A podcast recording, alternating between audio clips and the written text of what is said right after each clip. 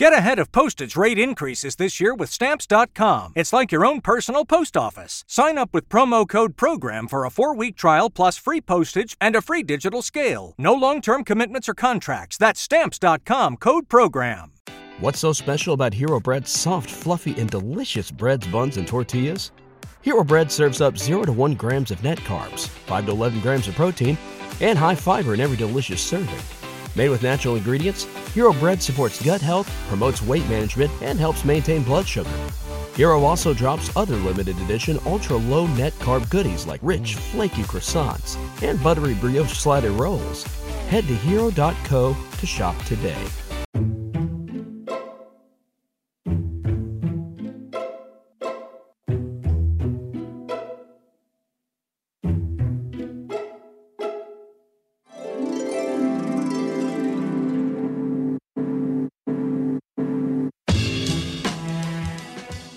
7 billion people in the world, we all have one thing in common. Every day, we all get dressed. Welcome to Dressed, the history of fashion, a podcast where we explore the who, what, when of why we wear. We are fashion historians and your hosts, April Callahan and Cassidy Zachary. And I uh, told Mr. Lewis I really should be a sculptor. Mr. Lewis looked at me and said, Oh, Tony, don't you ever forget what I'm going to tell you. You are a born photographer. That's the voice of Tony Vaccaro. He recently joined me via phone to reflect on his prolific career as a photographer, which spans almost eight decades. The interview came about thanks to a bit of happenstance. I came upon an article on Tony's work in my local newspaper. It turned out that an hour away from my house, the Monroe Gallery in Santa Fe, New Mexico, was opening an exhibition on his work. The whole photography as art, photography in a gallery concept is relatively new in the art world. That's gallery owner Sidney Monroe. And the last sort of segment of the photography world to gain recognition has been the photojournalist, the magazine photographer, the fashion photographer. You have the the sort of pioneers of photography like Ansel Adams and the Edward Westons that were really pursuing photography as art were the first harbingers of photography being seen in galleries, in museums, in a fine art sense. Tony, like many of the other photojournalists we've met, we often meet them when they're in their retirement period. They're in their 70s, they're in their 80s. Tony's case, he was in his 90s. Tony turned 96 years old this past December. Gallery owner Sidney and his wife Michelle have represented him since 2016, and their exhibition, Tony Vaccaro Renaissance, ran through January. Opening in November of last year, the exhibition commemorated Tony's birthday and his creative renaissance. In 2018, Tony's work was celebrated in exhibitions in New York, London, Italy, and Germany. There's a freshness to the material because it has never been on the market before. A lot of the images or the places or the people have now, with the hindsight or the benefit of 30, 40 years, become iconic. And so there's a lot of contributing factors that make this an unusual opportunity that the work is suddenly available and visible. And people are like my gosh this is classic. This is iconic. This is historic. How come i never saw this before? I have to admit, I too had never heard of Tony Vaccaro. But one quick Google search revealed to me just who I had been missing. Tony Vaccaro is a luminary, a decorated World War II veteran and photographer who went on to become a renowned celebrity portraitist, a prolific photographer who captured and befriended a diverse cast of some of the most famous names of the 20th century. And this includes Greta Garbo, John F. Kennedy, Georgia O'Keeffe, and Pablo Picasso. Oh, and he was a fashion photographer. Uh, I met Dior. Uh, not only I met him, he invited me to the house where he was born. Tony's photographed the top models of the 1950s and the 1960s, I mean, we're talking about Dovima, Verushka, Carmen Dell'Orefice, and while working on the likes of magazines like Flair and Look, as well as Life and Harper's Bazaar. And I knew it might be a shot in the dark, but I just, I had to try. So I sent an invitation to Tony to come on the show, and to my utter delight, Tony accepted. Tony, welcome to the show today. It is such an honor to have you with us. It's a pleasure to be there. A happy new year and a happy belated birthday to you. Thank you. I'm glad you know it. Yeah. Michael Tonio Celestino Onofrio Vaccaro, known as Tony, was born on December 20th, 1922. He is talking to me from his living room in Long Island City, New York, where he lives and works. In 2015, at the age of 93, he opened his own state of the art photo studio with his son Frank and his daughter in law Maria. When Tony isn't taking and developing his photographs, he's helping to organize his archives. So, since retiring in 1982, he has been exhibited over 250 times.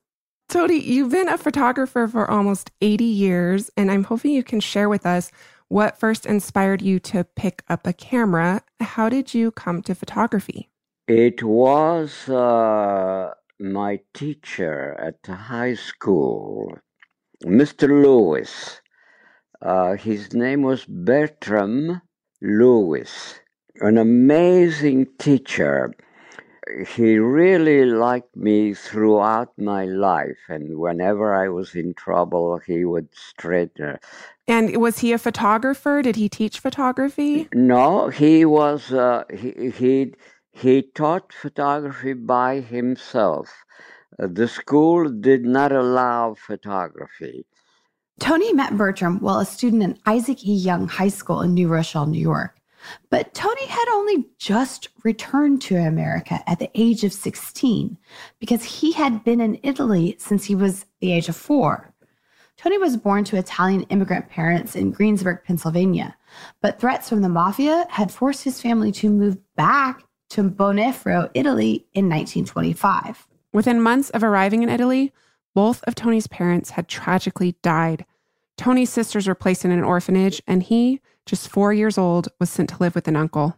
But uh, because uh, I lost uh, my family when I was four, I grew up with an uncle who was very abusive. He, he and his wife didn't have children, and he had no idea what it was to have a child.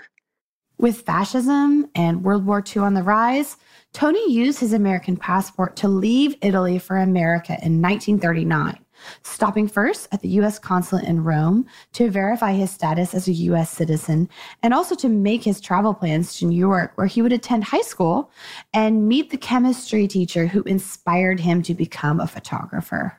I, I'll tell you one story. I happened to go to Rome and I visited the museum. In the Vatican, there is an incredible bust no legs, no arms, no head, just a chest. But uh, if you see that chest, is incredible. The the muscles that that this man uh, must have had, you know, whoever he was. Anyway, I photographed this uh, this bust, and I was convinced that to express myself in life, I should really be a sculptor. So I did sculpt uh, the head uh, of Lincoln. I don't know if you ever saw it. And I uh, told Mr. Lewis that uh, I really should be a sculptor. Mr. Lewis looked at me and said, Oh, Tony, don't you ever forget what I'm going to tell you. You are a born photographer. Wow. And that was it. And and you picked up a camera and you haven't put it down since. And I uh, went out, bought uh, an Argus C3 and that was it. Then, of course, came much better the Contax, the Leica, you know, and so on and so forth. So, at the age of 21, you were drafted into World War II. That was in 1944, and you served as both a soldier and a photo documentarian. And your experience and the roughly 8,000 photographs you took during the war were the subject of a 2016 documentary entitled Under Fire The Untold Story of Private First Class Tony Vaccaro. Can you tell us a little bit about that?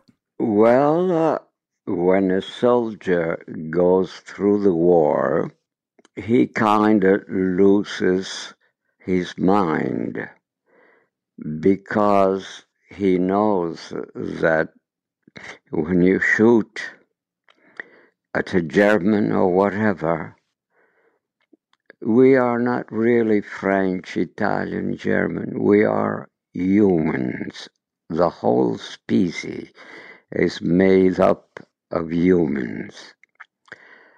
And I learned this early in life that when I was shooting pictures of somebody, I was shooting that of a human. And, uh, and as you can see now, I am crying because I photographed so many humans, let's say, killed by bullets I have seen hundreds upon hundreds of soldier enemies and even ours standing there. Suddenly, a bullet comes through and they are down. War is a terrible thing.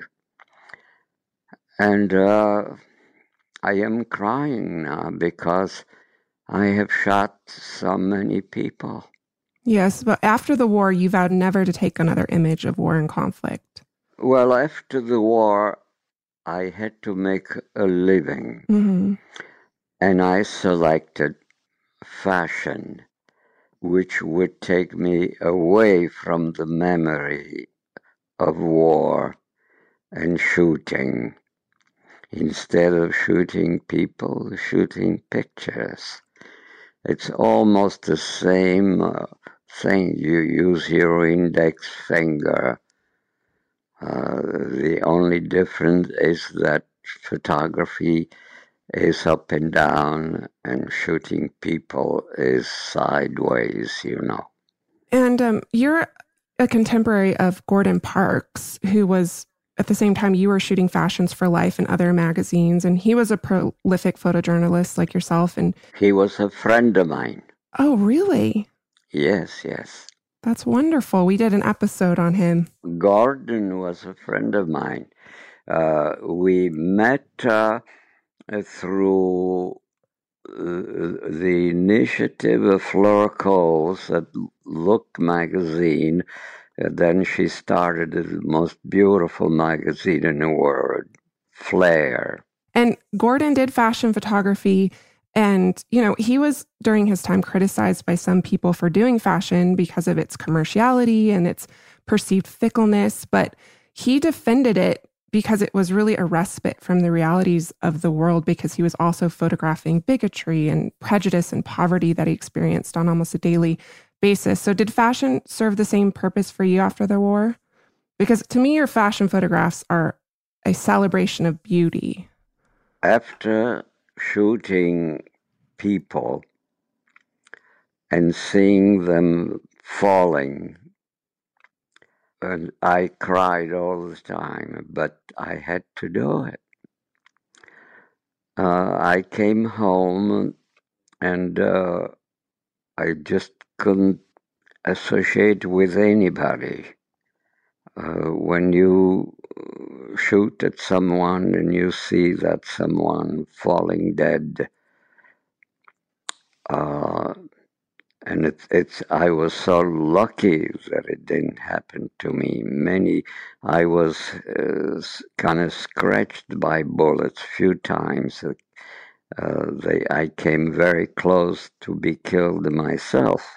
And yet, through your fashion photography and through your photography after the war, you really found beauty in so many different places and facets of the world.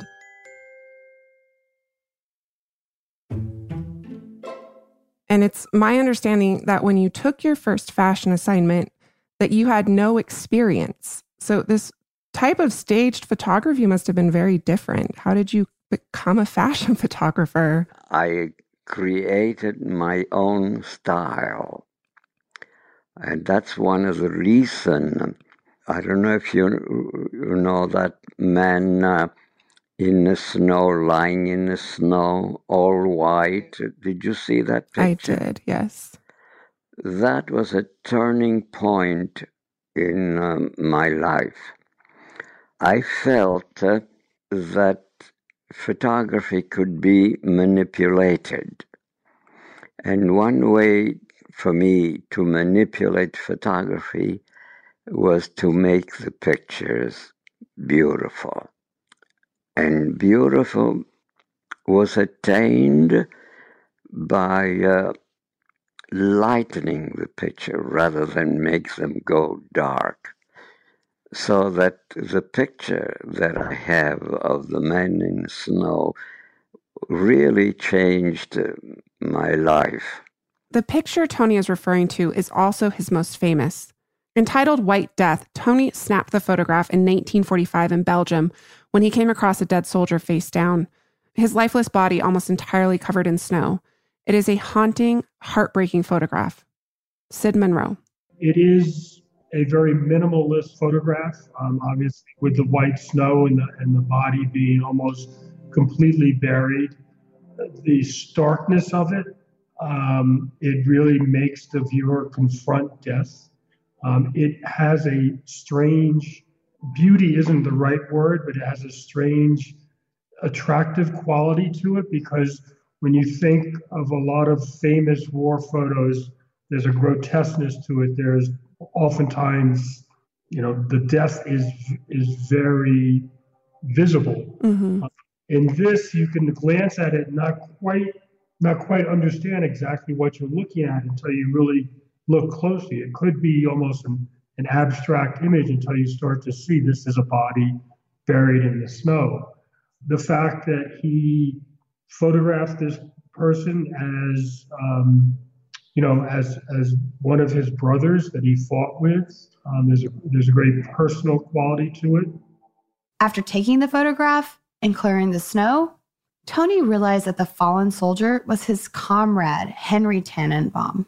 Uh, what was amazing here is that after the war, uh, 51 years later, uh, the son uh, of the men that I photographed uh, in the snow. When I photographed that picture, he had a son who was one year old. When he reached 51 years, he found out who I was, where I was, and he wanted to see me.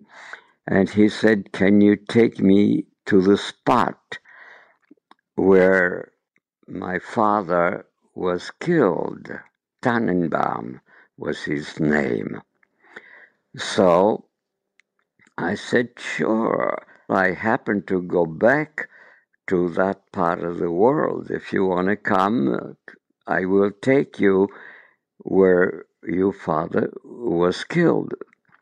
So we flew together back to Europe, and I took him to that spot. And when I arrived at that spot, it had trees growing there. So I knew where the owner of that land was.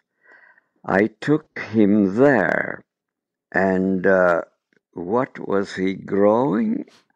He said, I'm not just growing trees.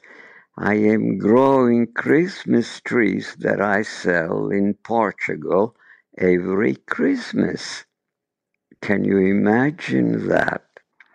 The name of the man that was dead, Tannenbaum, means Christmas tree. Can you imagine that? No, now I'm the one who's crying. Yes, yes, that's that's the world we live in. You know, we we are a sensitive, and thank God that we're not that I believe in God. I don't believe in God. We're lost. Tony mentioned earlier that White Death was a turning point in his photography. It also, rather ironically, ended up being his entry point into fashion. After seeing the image, Tony heard from Fleur Cowles, editor of Look magazine and the creative genius behind the short lived fashion magazine Flair. Lasting only one year, the avant garde magazine is largely regarded to have been ahead of its time, merging art and fashion in a formula that is de rigueur today. Fleur was my goddess, so to speak. She loved my photography. She started a magazine called Flair after she saw my work, uh, this uh, image uh, in whiteness, you see. It was a new style in photography. I believe she said something to the effect that, can you shoot fashion like this? Yes, something like that. And I said, Of course I can do fashion. And I um, showed her what I could do, and uh, it was beautiful. Absolutely stunning. And you photographed some of the top models of the 50s, including Dovima. Yes. Carmen Dell'Orefice, who was quite young. Mary Jane Russell, I know, was a favorite model of yours. Now, I have to tell you something about Dovima. Dovima, you know who Dovima left to come to me? I do not. I have a guess, maybe. the, the greatest fashion photographer at that time. Who was it? Richard Avedon. Exactly. Wow. She left Avedon and came to me. Wow. Tony is photographing fashion during the golden age of haute couture, when high glamour and sophistication reigned supreme. He used fashion to make beautiful studies in the contrast between black and white. This is clear in his incredible photograph, The Veil, taken of model Mary Jane Russell for Flair magazine in 1951. But he also had this incredible way with color, such as his 1951 series for Look magazine, in which he puts a fashionable spin on works by both Vermeer and also Rembrandt. But while Tony's photographs in many ways reflect standards in fashion photography of the era, there's also this kind of light-hearted playfulness and intimacy in his works that is entirely his own voice. I mean, the intimacies of your fashion images are quite special. You have posed portraiture, but you also have snapshots of these women before photo shoots that are really wonderful. And you can tell that they really pose for your camera with ease and it's not fake. Yes, yes. There is a wonderful image of Dovima applying eyebrow pencil in the mirror just before a shoot with Tony, and another of the glamorous Mary Jane Russell having just put down a glass of water between takes. My favorite, however, is a 20 year old fresh faced Carmen Dell'Orefice on the beach from 1951. She's smiling at the camera, but I think we know she's really smiling at Tony. He really encouraged his models to be free and wanted them to be comfortable and at ease. But Tony was not just photographing models. And you've met many wonderful people, um, including Hubert de Givenchy, who passed away sadly last year at the age of 91. Were you friends with Hubert? Do you remember how you two met? He was the assistant of a famous designer. Uh, what was his name? Famous name in fashion. He's the man who began fashion. I know he worked for like Jacques Fath and Robert Piguet, Lucien Lelong. Somebody else. I have his name at the tip of, of my tongue. It's not Christian Dior? Christian Dior, oui, voila. voila. Dior, uh, Dior really started everything. Uh, I met Dior. Uh, not only I met him, he invited me to the house where he was born. At that time, I was dating a girl called Dorothy Tristan, uh, and uh, she came along too met Dior. Our listeners might remember from our Givenchy episode that Givenchy and Dior met sometime around 1946. And while Givenchy was never formally his assistant, Dior became somewhat of a mentor to him, encouraging him to gain experience at the fashion house of Lelong and always all the time with the intention of perhaps that Dior himself would hire Givenchy later.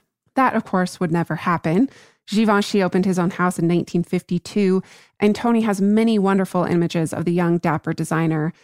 He has Givenchy dashing out of a car, he has him in haute couture fittings with Eartha Kitt, and even lounging by the pool. You have this wonderful image of Givenchy at the pool, and he's taking a photograph of you, photographing him. Yes, yes. I think you guys posted on Instagram that you just found that photograph that he took of you. Yes. Now, that picture was taken in the farm uh, far away from Paris. Tony's portfolio is full of these intimate snapshots, be it Givenchy or Georgia O'Keeffe. It is clear that his subjects trust him and they like him, and, and vice versa. Tony has many wonderful stories about his subjects, from meeting Sophia Loren while he happened to be wearing a bath towel to photographing and walking his way along the Nile River in Egypt. I was dressed warm enough and I walked uh, 46 days to go to Cairo. But then I went past Cairo. I went to Alexandria, Egypt. And who was waiting there? Colonel Nasser, the leader in Egypt. When I arrived there, he said, uh, My assistants told me that a crazy American was walking all the way along the Nile River, and I wanted to meet him. And so I met Colonel Nasser. He introduced me to his wife, his baby, which was very rare. But there would be one subject and one subject alone that would come to matter the most to Tony. You know, I was lucky to have found this uh, Finnish model that I eventually I married and had two boys with her. When Tony met his future wife Anya, she was a model for the Finnish fashion house of Marimekko. You saw her in a fashion show in New York, and then that's where you met, right? And then you you went to Marimekko to photograph the designs for Spread for Life magazine. Yes, I went to Helsinki. I spent six months there. Those fashion images are so full of youthful exuberance and play. It's now the 1960s, so things have changed a lot. Do you remember what your inspiration was for that photo shoot? You have that wonderful image of your wife on on the and those two other models on the logs. It's just like this wonderful juxtaposition of the Marimekko designs with nature. Yes, beautiful. The, those logs are beautiful. Those tree models going up. this. I uh, went to Helsinki and uh, Marimekko had uh, this stock of wood there. I don't know why. Uh, I guess it's cold there, so they have to keep warm. That's why uh, they had those. But at, at the same time, the stocks of wood is in such beautiful order that gave me an incredible picture those three models walking on those logs is a jewel of a picture. It's absolutely wonderful. And there's a lot more images in that spread too. You have a bed out woman in a bed outside, you have women getting in and out of the lake. Yeah. So much life and joy in those images. Cass, as you know, we are going to be expanding our fashion history travel offerings this year. Mm-hmm. So you better bet that I'm going to be brushing up on my language skills with Rosetta Stone. With more than 25 languages offered, including Spanish, French, Italian, German, Korean, Chinese, Japanese, Dutch, Arabic, Polish, and so many more, that world out there is practically at the tip of your tongue. And that's right, dress listeners. For more than 30 years, Rosetta Stone has been the expert in language learning. There are no English translations, so you really learn to speak, listen, and think in that language, which is incredible. You learn by immersion, and their programs are available to use on your desktop or as an app. And let's not forget that there is an amazing built in true accent feature that gives you feedback on your pronunciation so you learn the proper accent from the very start. For a limited time, Dress listeners, you can get Rosetta Stone's lifetime membership for 50% off by visiting rosettastone.com forward slash today. That's 50% off unlimited access to 25 language courses for the rest of your life. Redeem your 50% off at rosettastone.com forward slash today. Dress listeners, we often refer to ourselves on the show as dress detectives. But what if we told you that you could travel back in time and solve your own fashionable mysteries? Because you can by joining us in playing June's Journey. And April, I can't tell you how much fun I've had playing June's Journey. It's this hidden object mystery game with a captivating detective story. It takes you back to the glamour and intrigue of the 1920s with this diverse cast of characters. And basically, each new scene takes you further into the story of a thrilling murder mystery that sets the main protagonist, June Parker, on a quest to solve the murder of her sister and uncover her family's many secrets. You will sleuth with June in the antique parlors of New York, the chic sidewalks of Paris, and you can even build your own luxury island estate where you get to decorate and plant decadent gardens. And there's also a chat and challenge feature where you can play alongside friends. So join us, dress listeners, in putting on your detective hats and escape to a bygone age of mystery, danger, and romance. Discover your inner detective when you download June's Journey for free today on iOS and Android. What's so special about Hero Bread's soft, fluffy, and delicious breads, buns, and tortillas? Hero Bread serves up 0 to 1 grams of net carbs, 5 to 11 grams of protein, and high fiber in every delicious serving. Made with natural ingredients, Hero Bread supports gut health, promotes weight management, and helps maintain blood sugar. Hero also drops other limited edition ultra low net carb goodies like rich, flaky croissants and buttery brioche slider rolls. Head to hero.co to shop today. the life you have lived and the places you have been and the people you have met uh, in your journey is remarkable. That's re- yes, yes. And now uh, I haven't finished. I have four years to reach 100. Wow. And because I, I walk, I am very active, I think I will reach 100. I have no doubt. Now, I have to tell you something very interesting. I reached the age where I really need a cane. And uh, this cane that I have was given to me by Frank Lloyd Wright. Wow. And at that time, like 45 years ago, I said, I don't need a cane, Mr. Wright. Why are you giving it to me? He said, Well, number one, I have many canes, so one cane is, I'm not losing anything. But the day will come, believe me, son. He used to call me son. Believe me, son, you will need a cane. And sure enough, I have one right here. I have four, as a matter of fact. which reminds me of one of my favorite fashion photographs of yours, which is the woman Isabella Albonico, whose hat mirrors the Guggenheim Museum perfectly. Yes. In that wonderful image from 1960. Her hat's a mirror image. It's quite beautiful. Yes, yes. It's, it's a. It, was more luck than effort, actually. Those are the best photographs sometimes. Throughout the interview, I implore Tony to reveal more about his life as a fashion photographer, tidbits of information, anecdotes of his favorite models and designers.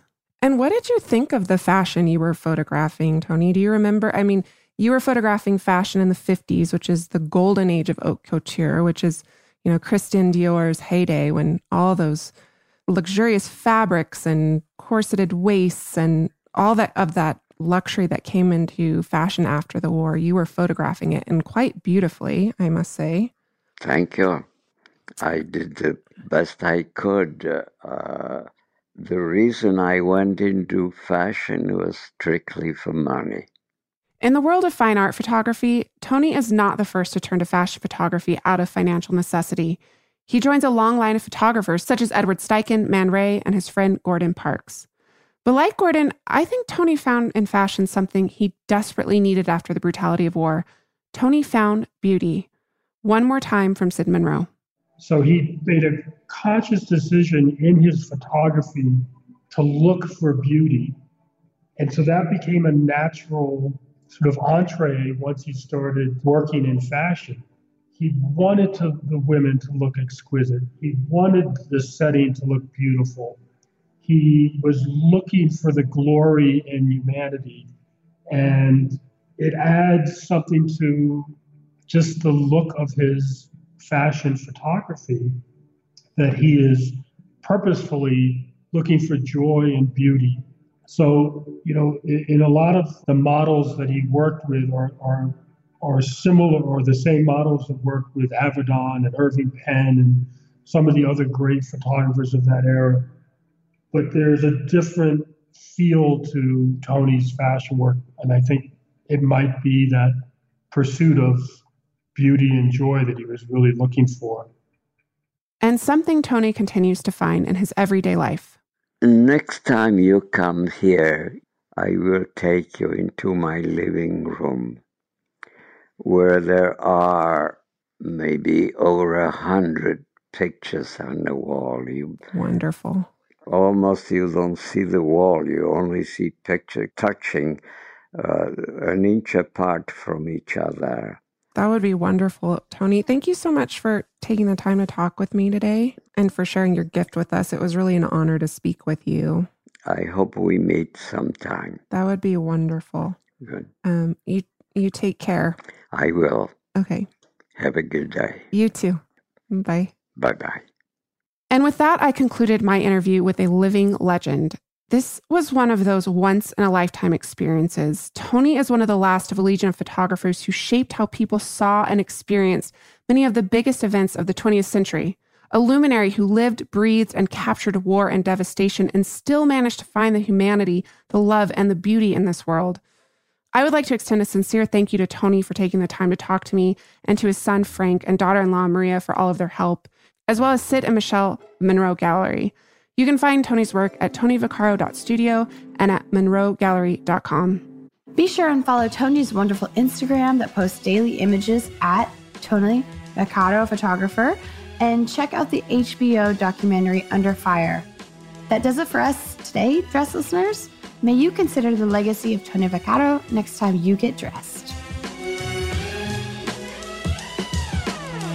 For images accompanying each week's episode, please follow us on Instagram at dressed underscore podcast. This is also our Twitter handle, and you can follow us on Facebook at dressed podcast without the underscore.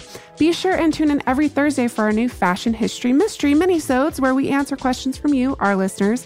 We'd love to hear from you with your favorite fashion history questions, so email us at dressed at iheartmedia.com. For additional readings for each week's episode, check out our show notes at dressedpodcast.com. And don't forget about our merch store at teepublic.com forward slash dressed. That's T E E public.com forward slash dressed. And as always, special thanks to our producers, Casey Pegram, Holly Fry, and everyone else at iHeartRadio that makes this show possible each and every week. Catch you soon. Bye.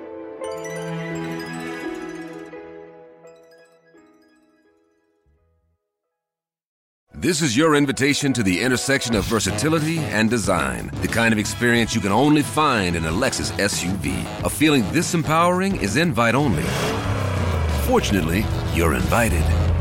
Experience the versatility of the complete line of Lexus SUVs and some of the best offers of the year on select models at the Invitation to Lexus sales event, now through April 1st. Experience amazing at your Lexus dealer. Everybody in your crew identifies as either Big Mac Burger, McNuggets, or McCrispy Sandwich. But you're the filet fish Sandwich all day. That crispy fish, that savory tartar sauce, that melty cheese, that pillowy bun. Yeah, you get it. Every time. And if you love the filet of fish, right now you can catch two of the classics you love for just $6. Limited time only. Price and participation may vary. Cannot be combined with any other offer. Single item at regular price. Ba da ba ba ba.